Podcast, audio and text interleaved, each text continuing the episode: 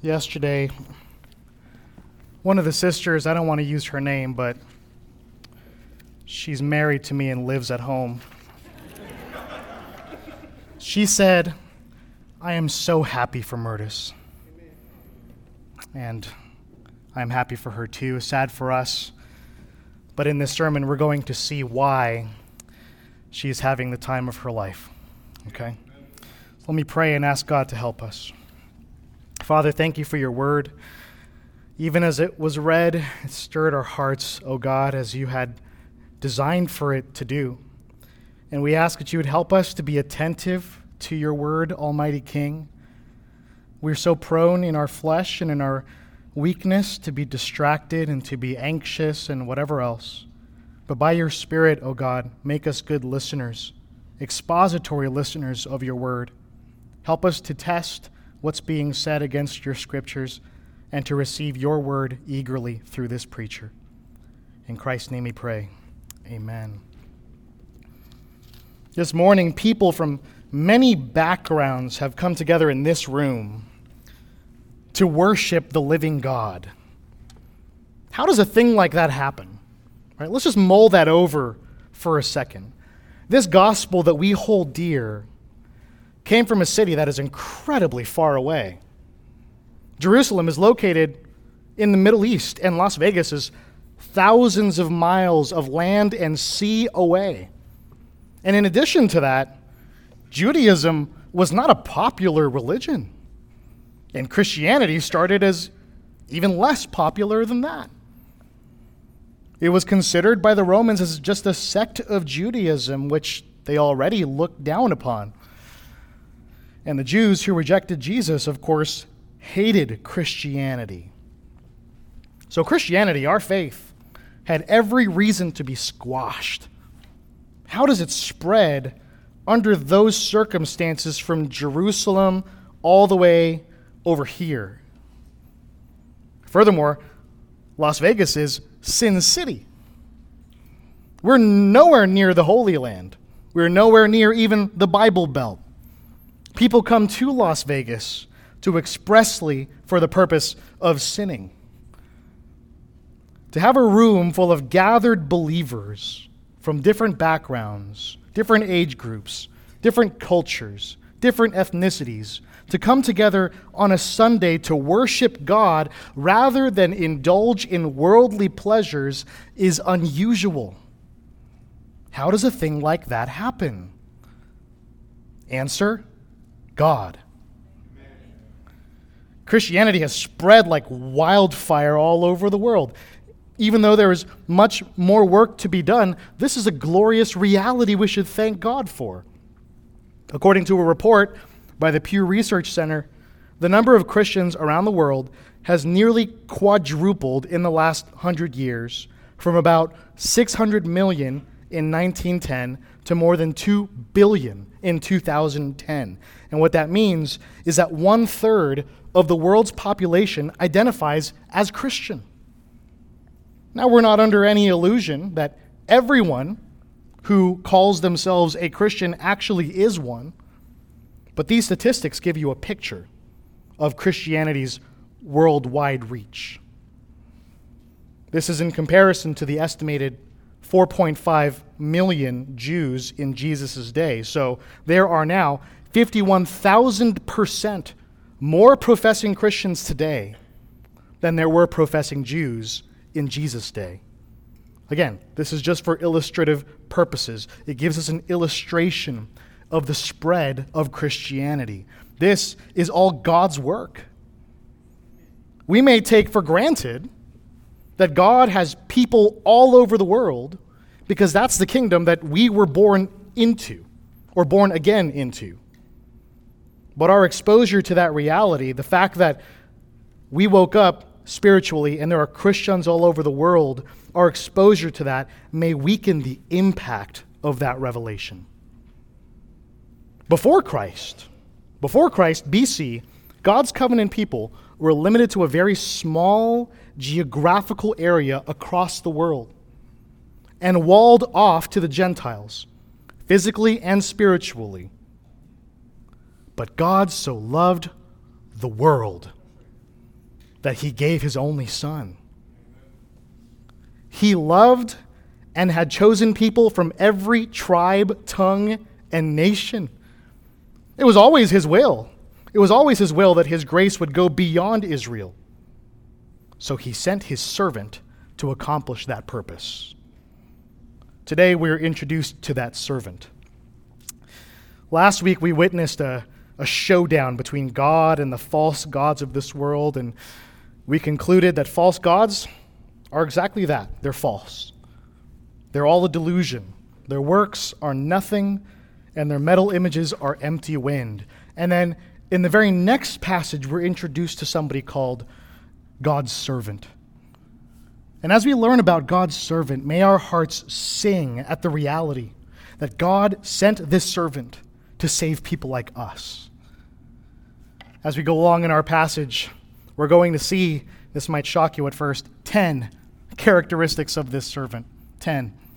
And that's several more points than we're used to, but this sermon is going to be about as long as our sermons usually are. So, what that means is they're going to go quickly, all right? So, pay, pay close attention as we go through these.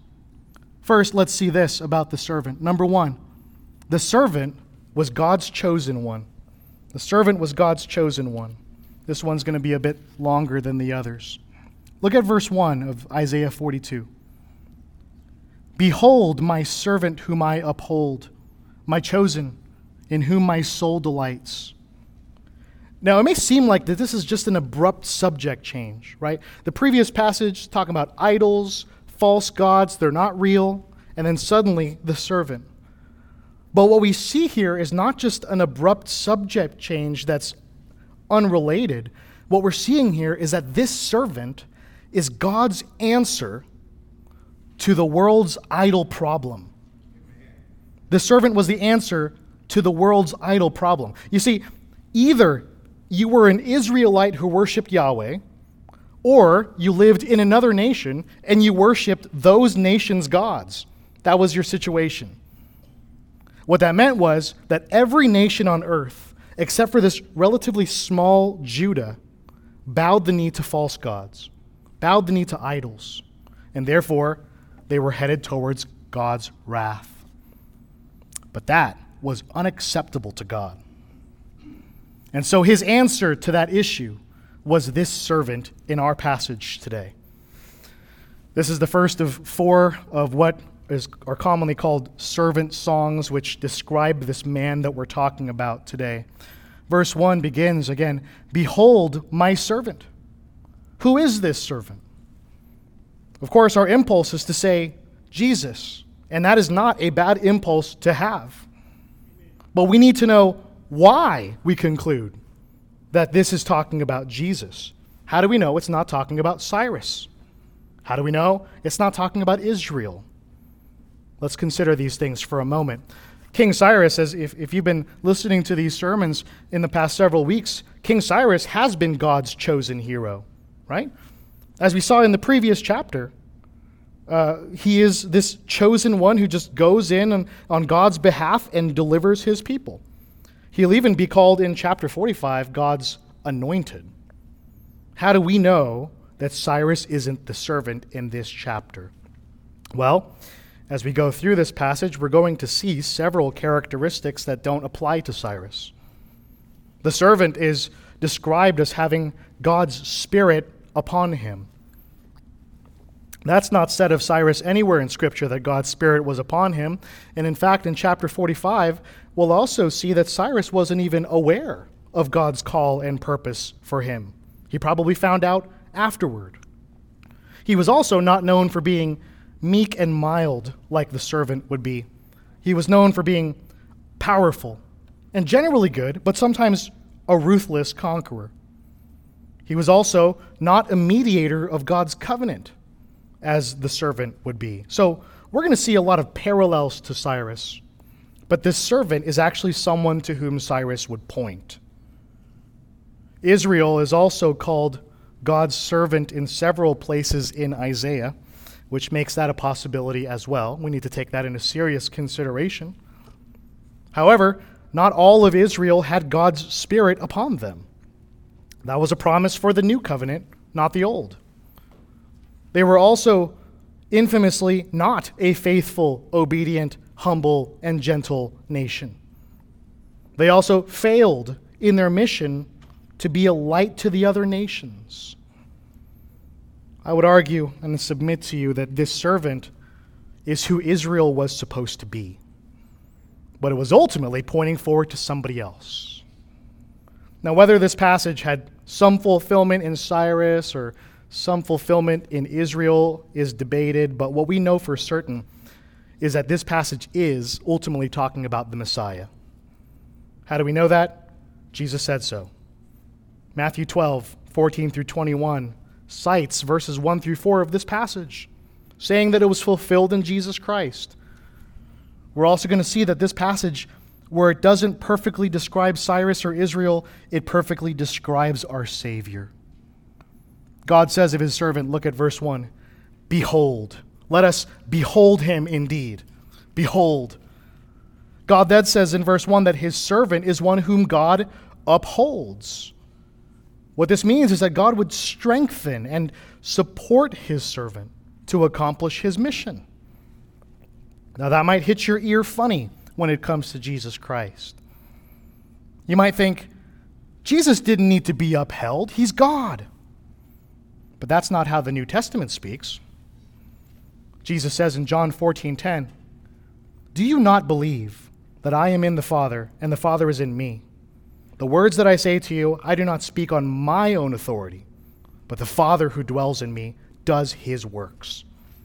Everything that Jesus said, everything that Jesus did, he says, was from his Father. Hebrews 5 7 says, In the days of his flesh, Jesus offered up prayers and supplications with loud cries and tears to him who was able to save him from death, and he was heard because of his reverence. Jesus prayed desperately to the Father to save him from death before the cross.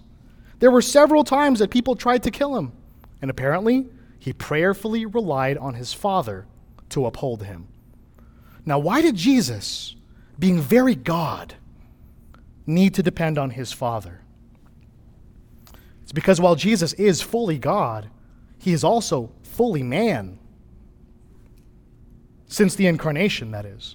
And in his humanity, during his earthly mission, he was completely dependent on his Father. The one the apostle Paul calls in 2 Corinthians 11:31 the God and Father of the Lord Jesus Christ. So Jesus in his divine nature, the Son has no God. He himself is God. But in his human nature, his God was the Father. He worshiped the Father. He prayed to the Father. And he was completely dependent on and upheld by the Father.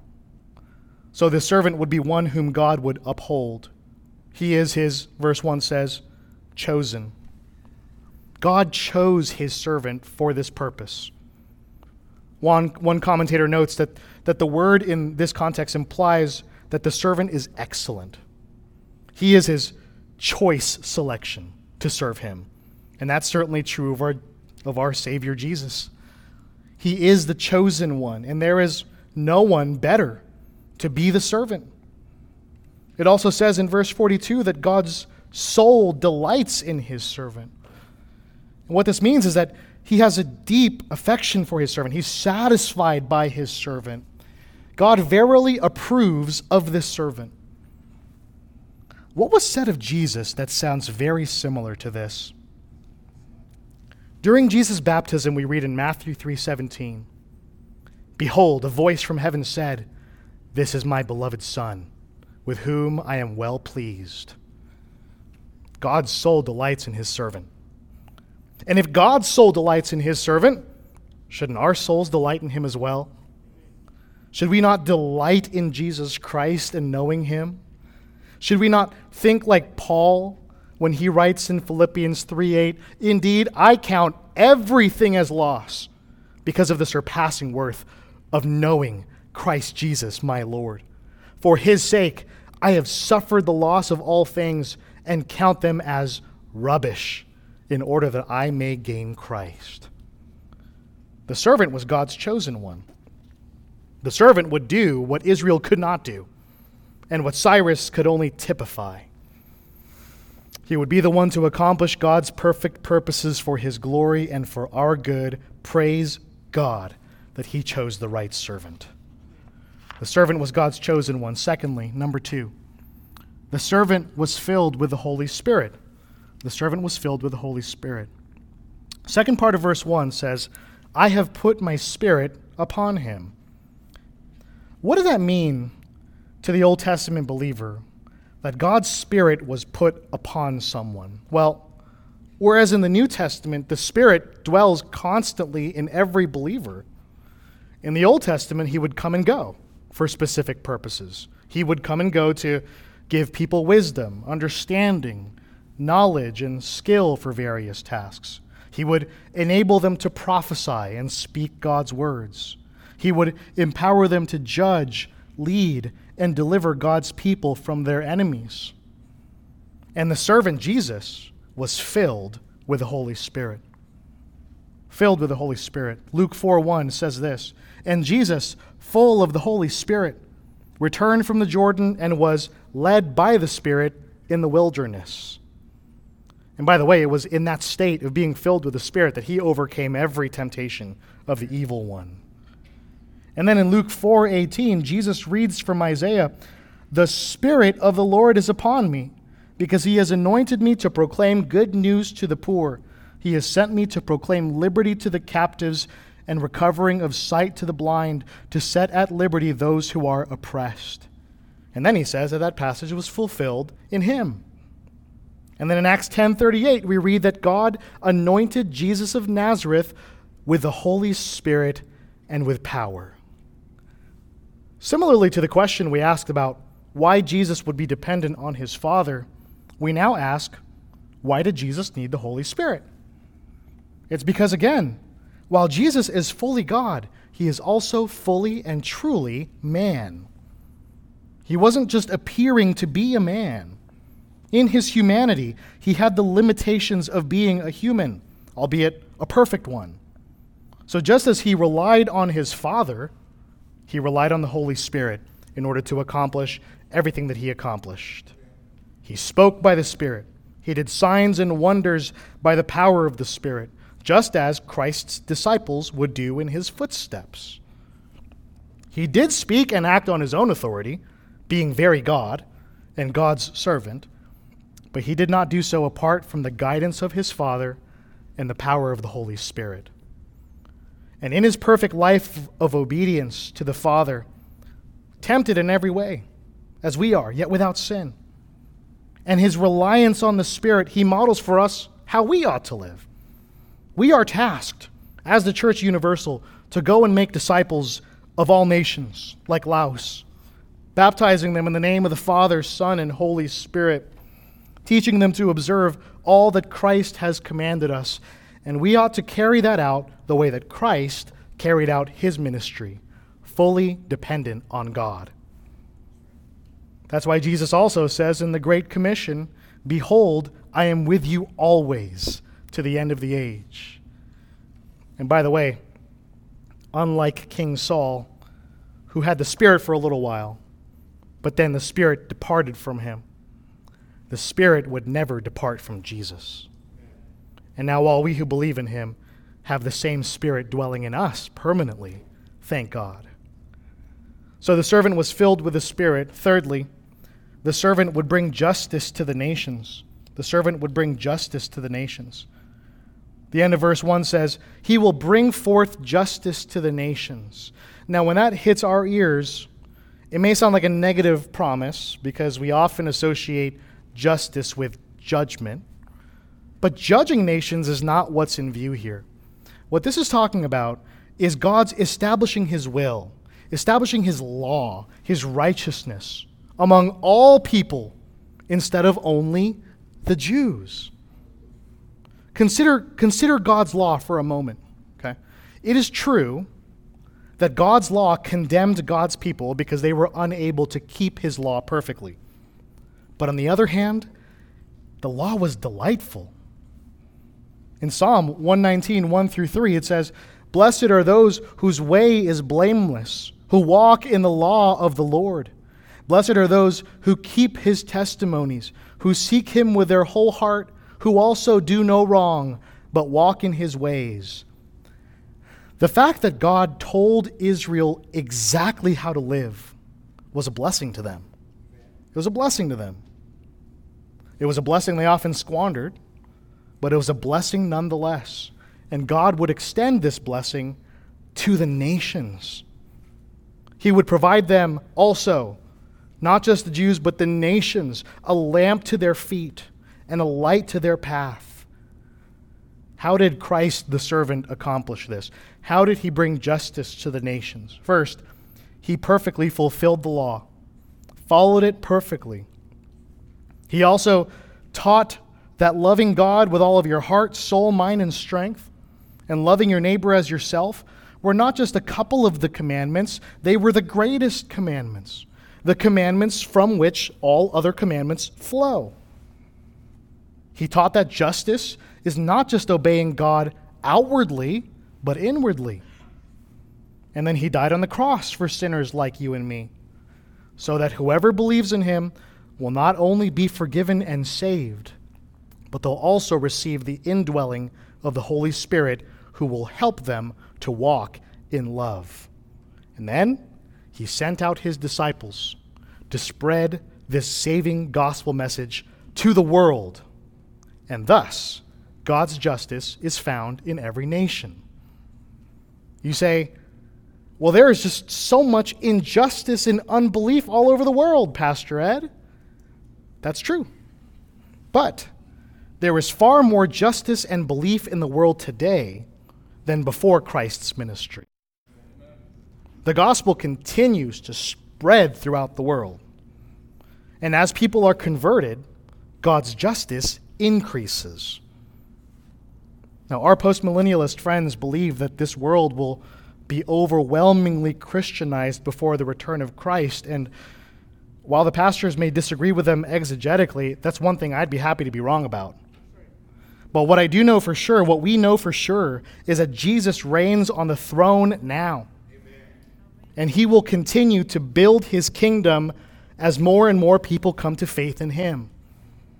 And as more people come to faith in him, he will have brought more justice to the nations. And one day, he will fully and finally consummate this. I just pictured Ms. Murtis riding in behind him, clothed in white, to see this happen. Every knee will bow and every tongue confess that Jesus Christ is Lord to the glory of God the Father. The servant would bring justice to the nations. Number four, the servant would be meek. The servant would be meek. Verse 2 says, He will not cry aloud or lift up his voice or make it heard in the street. He will not cry aloud. He's not going to be, he wouldn't be loud or boisterous in his ministry. He would be unlike those worldly kings who would arrive in pomp and circumstance. He would not, verse 2 says, lift up his voice That's the same idea here. He wouldn't speak loudly to just draw attention to himself. He would not, verse 2, make it heard in the street. Again, same idea here. He wouldn't go around bragging about himself.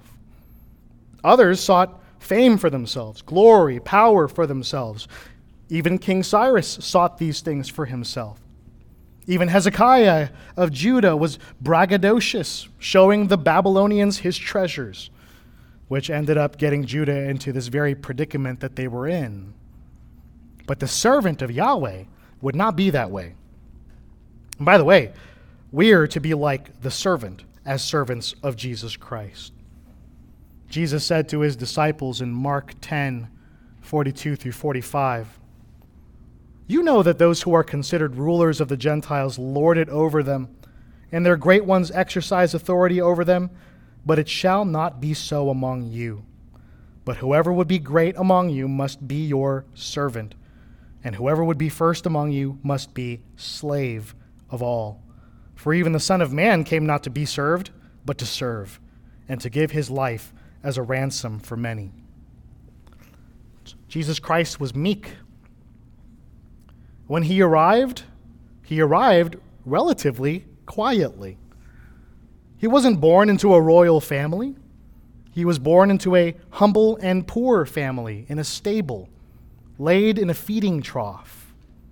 When he rode into Jerusalem, what we call the triumphal entry, it wasn't on a steed, but on a donkey, on a colt. He even washed his disciples' feet. Jesus was meek. He was, as his Father is, slow to anger and abounding in steadfast love. And when he was falsely accused, he was silent and was like a lamb led to the slaughter.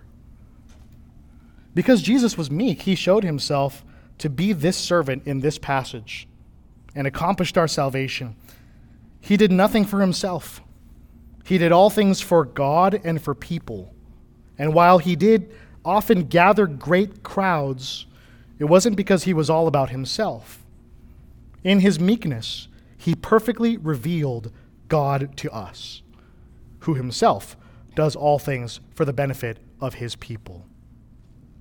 God doesn't need anything, and yet he gives us all things. The servant would be meek. Fifthly, the servant would be mild. The servant would be mild. Look at verse 3, the first part. A bruised reed he will not break, and a faintly burning wick he will not quench.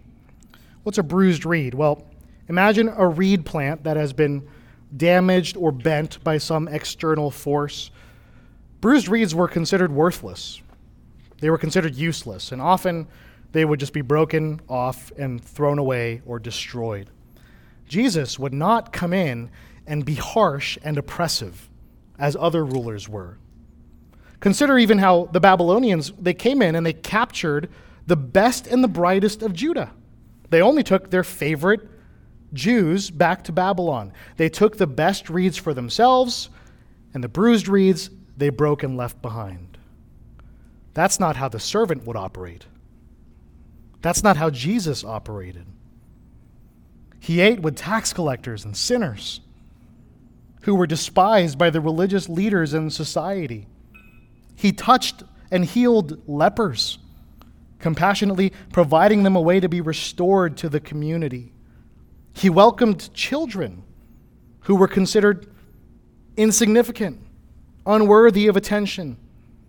He spoke with and evangelized the Samaritan woman who was despised because of her mixed ethnicity and her immoral lifestyle.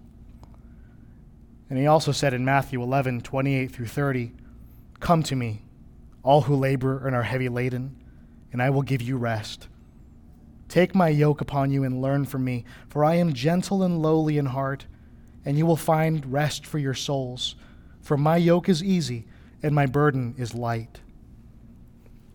A bruised reed he will not break Verse 3 And a faintly burning wick he will not quench. This is often understood to be referring to those who are weak, especially those who are weak in faith. He's not going to make a wick that is producing only a small flame and extinguish it. Again, that's not how the Savior operates. There's this trope in fiction where somebody questions the bad guy's methods and the bad guy takes care of him in front of everyone. And then he looks around and says, Anybody else? That's not our Savior. When the man whose son had an unclean spirit said, Help my unbelief, Jesus didn't say, Well, come back to me when your faith is stronger. No, he showed compassion. He cast that unclean spirit out. Jesus was mild. He wept over Jerusalem. He saw that the crowd of thousands following him was hungry, and where his disciples said, Let them get their own food, he said, No, we will feed them. He forgave and restored Peter, who denied him three times, and he tasked him to feed his, his lambs. Now you might be thinking, but there were plenty of times when Jesus was not meek. That's true. He cleansed the temple twice. He confronted the Pharisees regularly sometimes even rebuked his disciples sharply. He even cursed the fig tree because it wasn't bearing fruit. So, how does this square? It's because mildness does not mean weakness. Mildness is strength under control. Jesus was not spineless. He stood up, he defended God's honor. He was bold and courageous toward the proud and the wicked. And our tendency is to want to emphasize one over the other, especially if we want to justify the way that we're living. If we're prone to being harsh, if we're prone to being in your face, we'll say, well, look how Jesus spoke here in this verse. And if we're prone to being passive, we might say, well, look what he said and didn't say in this verse. But the reality is that Jesus was both strong and gentle. He was both zealous and mild. And we need wisdom on when to use what as his servants. But notably, you'll notice in Scripture, we're never commanded to be harsh, ever. But we are in several places commanded to be humble, gentle, and self controlled. We are to be mild like our Savior is. He doesn't break bruised reeds, He doesn't quench faintly burning wicks. The servant would be mild. Sixthly, the servant would be steadfast. The servant would be steadfast. Let's look at the second half of verse 3 and all of verse 4. He will faithfully bring forth justice.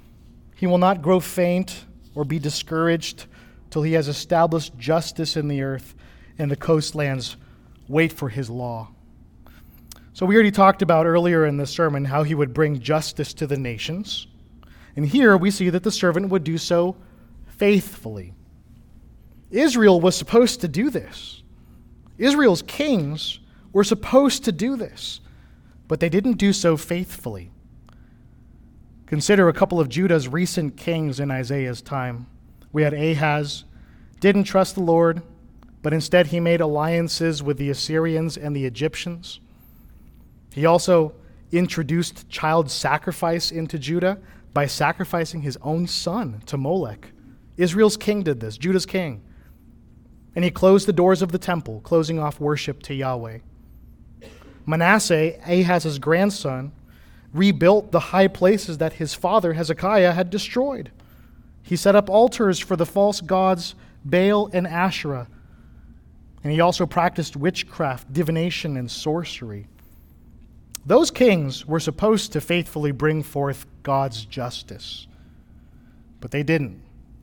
But the servant would. And not only would he bring forth justice to Judah, but he would establish, verse 4 says, justice in the earth. As we saw earlier, he would bring justice to the nations, and now we see that he will not faint or be discouraged till, verse 4 says, he will not faint or be discouraged till he does that. Nothing would stop the servant from establishing justice on the earth. Nothing. The end of verse 4 says, And the coastlands wait for his law. Now remember, in the thinking of Israelites, the coastlands were the farthest regions of the known world, right? And that's, that's the idea here. The ends of the earth wait for God's law. And remember what we said earlier. God's law is going God's law going to the ends of the earth is a good thing, provided that the gospel goes with it. The reformers and the Puritans used to summarize it like this. This is a, uh, something you may want to write down. It's a great quote. The law sends us to Christ to be justified and Christ sends us back to the law to be sanctified. Let me say that again. The law sends us to Christ to be justified, and Christ sends us back to the law to be sanctified. In other words, God's law first helps us to realize man, we need a Savior. I need to be forgiven for violating God's law. And then once we're saved, once we're forgiven, we see the beauty of God's law.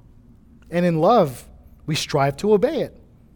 And when we obey it, we live life the way that it was originally designed to be, which is a life of flourishing, even in the midst of suffering. Therefore, it's a good and gracious thing for the servant to bring his law to the coastlands. The coastlands waited for his law, and he brought it to them. Jesus was steadfast in accomplishing this purpose, he was steadfast in it. John 4:34 says this. Jesus said to them, "My food is to do the will of him who sent me and to accomplish his work. The disciples were worried about Jesus' eating food, and good for them, they should have been. But he says, My food is doing what my Father sent me to do. Doing his work. That's my food. That's my sustenance. Jesus also set his face to go to Jerusalem, even knowing what awaited him there. Praise God that he sent us a steadfast servant who stopped at nothing, even to save sinners like you and me. The servant would be steadfast. Seventhly, the servant would be a covenant from Almighty God. The servant would be a covenant from Almighty God. Look at verses 5 and 6. Thus says God the Lord, who created the heavens and stretched them out, who spread out the earth and what comes from it, who gives breath to the people on it and spirit to those who walk on it. I am Yahweh. I have called you in righteousness. I will take you by the hand and keep you. I will give you as a covenant for the people, a light for the nations. Notice how in verse 5 that God appeals to his own power to assure the people of what he was promising to do. He appeals to his power. Verse 5 says that God, the Lord, created the heavens and stretched them out. We've already talked in a previous sermon about how vast our universe is. God created it all, and it was nothing for him to do so. He stretched it out like it was nothing. He also spread out the earth and what comes from it. Sometimes trying to grasp the universe, the size of it, is difficult. But when it comes to the earth, even with all of our human population, even with all of our technology, about 35% of the Earth's ocean is still considered unexplored. And about half of the Earth's land surface remains relatively untouched by humans. Our planet is massive compared to us. It's massive. But God spread it out and everything that comes from it. He also gives breath to the people on it and spirit to those who walk in it, verse 5 tells us. In other words, He is the one who gives life to everyone. He gives life to everybody. And that's not easy, at least not for us. One musical puts it this way Every life is unbelievably unlikely. The chances of existence, almost infinitely small. The most common thing in life is life. And yet, every single life, every new life, is a miracle End quote. Those are good lyrics. We may take, we may take life for granted, but life is a gift given to every living person from God Himself. This is what the Almighty says to the servant at the beginning of verse 6. He says this in verse 6 I am the Lord, or I am Yahweh. I have called you in righteousness. God is perfectly righteous and he calls his servant according to his own righteousness, and he expects his servant to himself be righteous and accomplish his righteous will. He calls his servant in righteousness. And then he continues to say in verse 6 that he would take the servant by the hand and keep him. This continues our thought from earlier that the servant would be upheld by God. The servant would be steadfast, yes, but he would also be taken by the hand and kept by his God. And by the way, that's what our own perseverance is like. Do we need to persevere to the very end? Do we need to strive for holiness? Do we need to make it to the very end? Do we need to avoid falling away? Yes. But in the end, we'll look back and see that it was our God who took us by the hand and kept us. The next part of verse 6 says this I will give you as a covenant for the people. I will give you as a covenant for the people. This servant would establish and mediate a new covenant between God and the people. Commentators debate whether the phrase the people in this verse is referring to people in general or Israel, and we're going to lean toward Israel in this context because Simeon when he saw Jesus in the temple, he said in Luke 2:32, "A light for the revelation to the Gentiles and for glory to your people Israel." And in our passage, we see that the servant would be as a covenant for the people, a light for the nations. And it's true. It's true. This new covenant would be made with every Israelite who believed in Jesus Christ. But the servant would also be, verse 6 says, a light for the nations. This covenant would include people like us, people from other nations. This is another, another blessing that we might accidentally take for granted. If you're, if you're a believer, you were saved in a new covenant context. And so you might not realize how amazing it is. In Ephesians 2, verses 11 through 21, the Apostle Paul relishes in this delightful mystery, this revelation to the world. At one time, those who were not Jews were completely separated from the concept of the Messiah. They had no concept of a Messiah. They were alienated from Israel. They were strangers to all of the covenants that God had made with Israel that pointed forward. They had no hope, and they were without God in the world. That's us. And verse 13 of Ephesians 2 says, But now, in Christ Jesus, you who once were far off have been brought near by the blood of Christ. This is us we were far from God. We didn't have the Torah. We didn't have the law. We didn't have the prophets.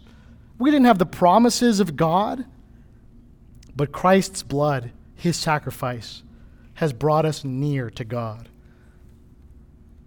The passage in Ephesians goes on to say that God broke down the dividing wall of hostility between Jews and Gentiles. And he did this by abolishing all of the laws that only applied to Israel. Jesus fulfilled and abrogated what theologians refer to as the ceremonial law. And under the ceremonial law, it made Jews clean and Gentiles unclean. God removed that in Christ. All are clean who believe in Jesus Christ. The passage goes on to say that, that God preached peace to those who were far off that's what we were talking about in the introduction. God brought the gospel of Jesus Christ to the ends of the earth, even Las Vegas. And through Christ, Jews and Gentiles alike have access in one spirit to the Father.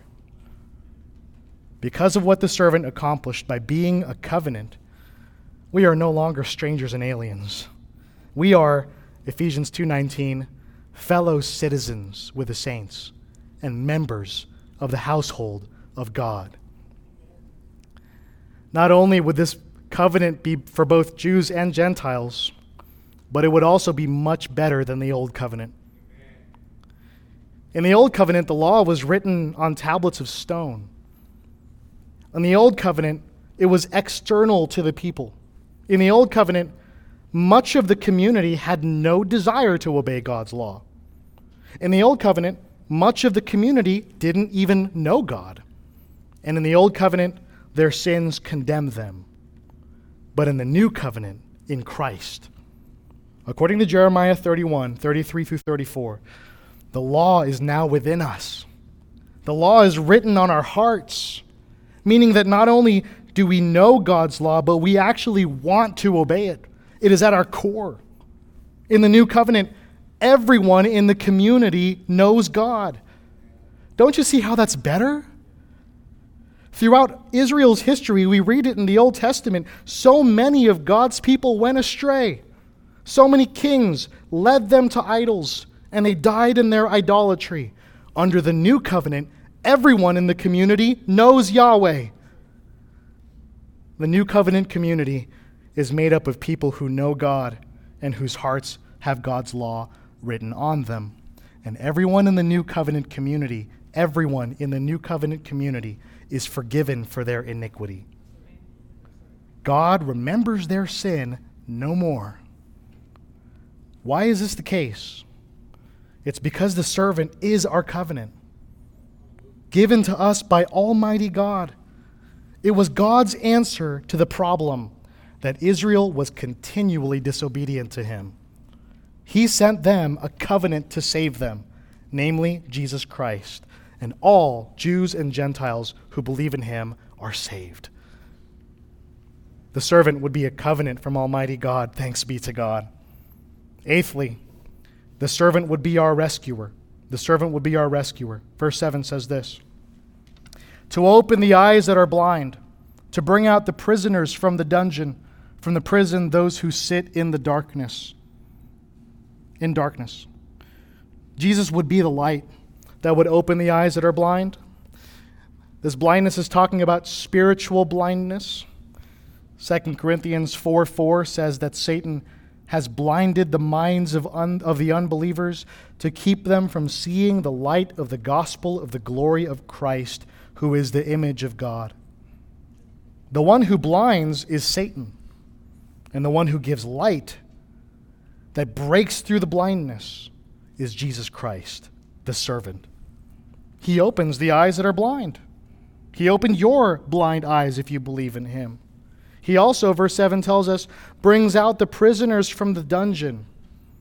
Those who are in sin are imprisoned by sin. There is no way that they can break themselves out of that dungeon, but the servant would bring prisoners out. That's what the Savior has done. He has freed people from the dungeon of sin. He brings out from the prison, verse 7 tells us, those who sit in darkness. The servant would bring prisoners from darkness to light.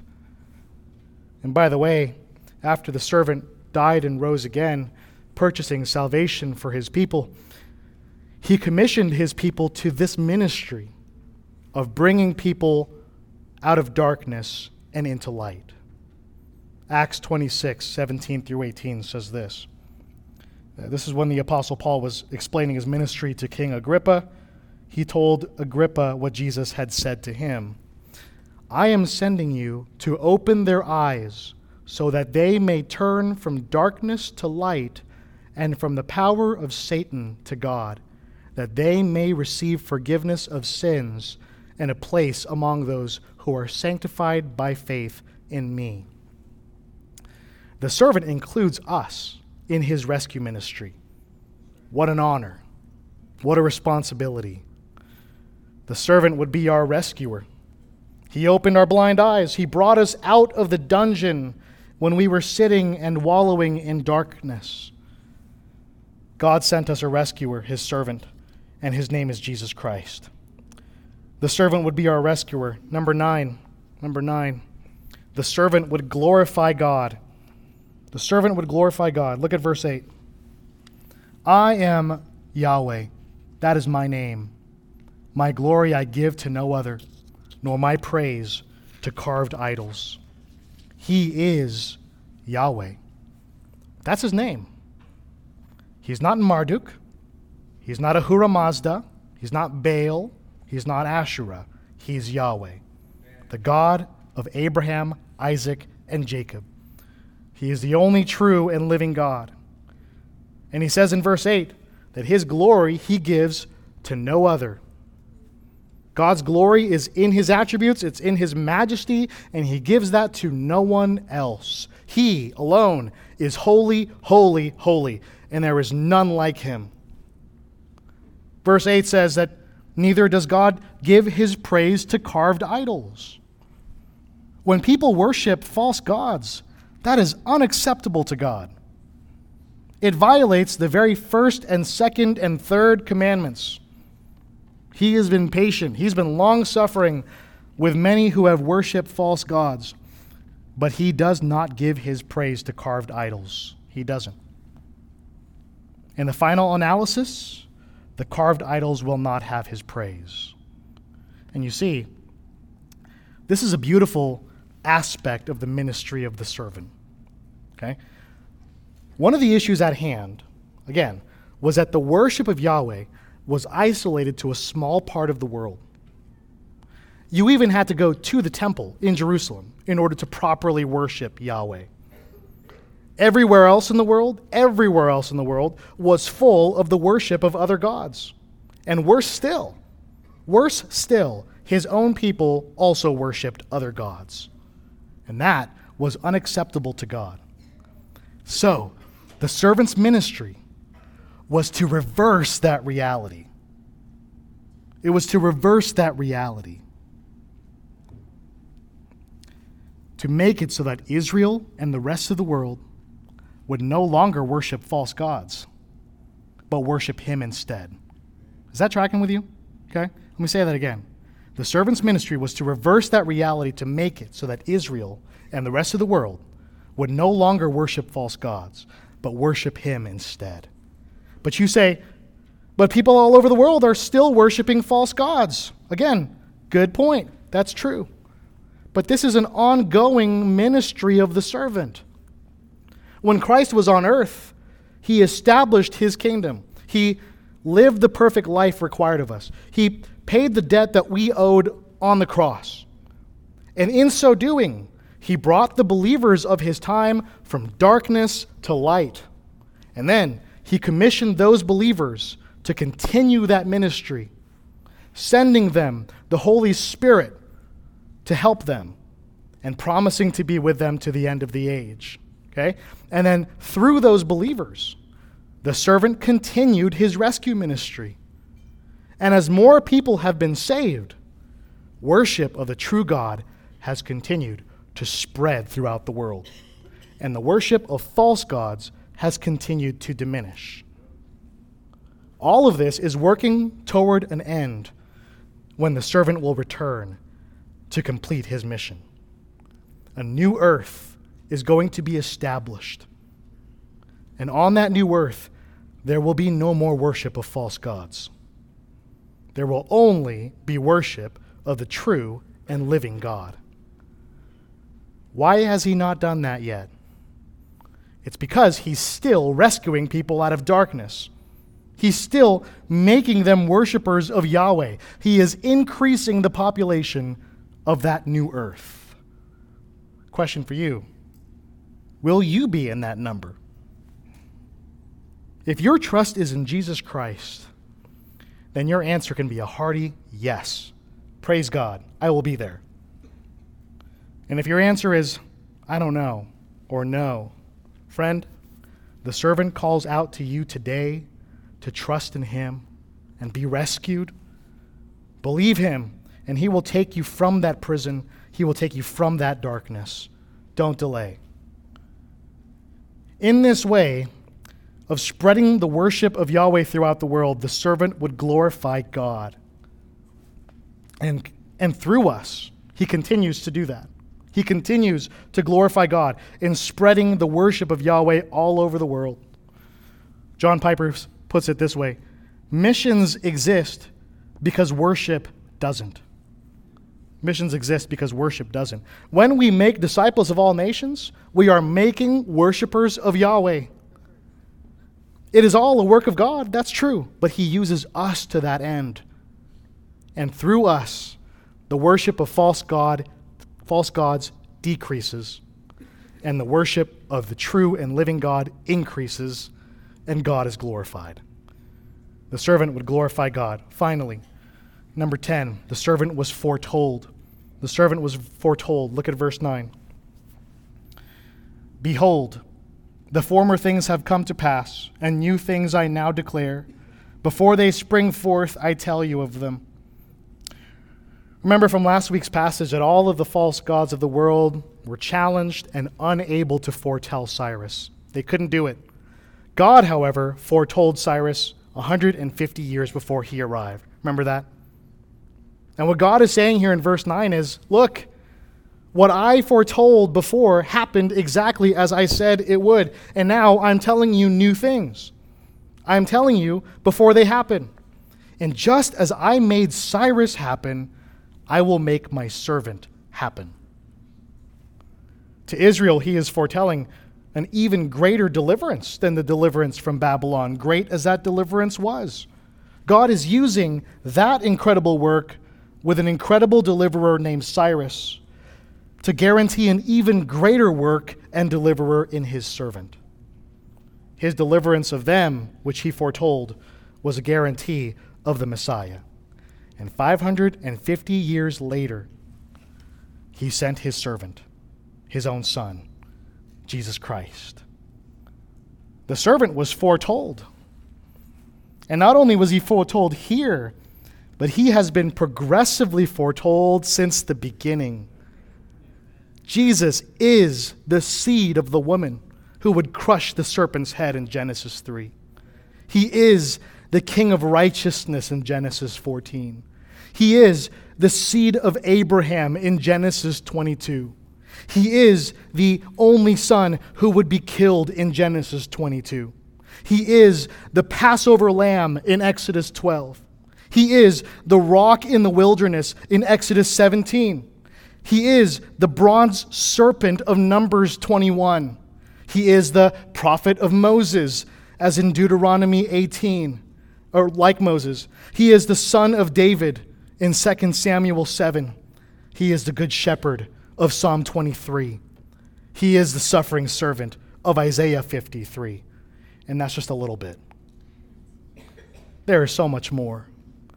The servant was foretold, and he has come. And now it has been foretold that he will come again. Do you believe? The servant was God's chosen one. He was filled with the Holy Spirit. He would bring justice to the nations. He would be meek, mild, steadfast, and a covenant from the Almighty God. He would be our rescuer, and he would glorify God. And all of this has been foretold. I appeal to you again place your faith in this servant foretold. And if you have already trusted him, keep trusting him. He's not only delivered you, but he delivers you still. Believe that. Help others to believe that. And remember, we are part of the ongoing work of the servant, gathering up everlasting worshipers for Yahweh as we bring the gospel to the ends of the earth.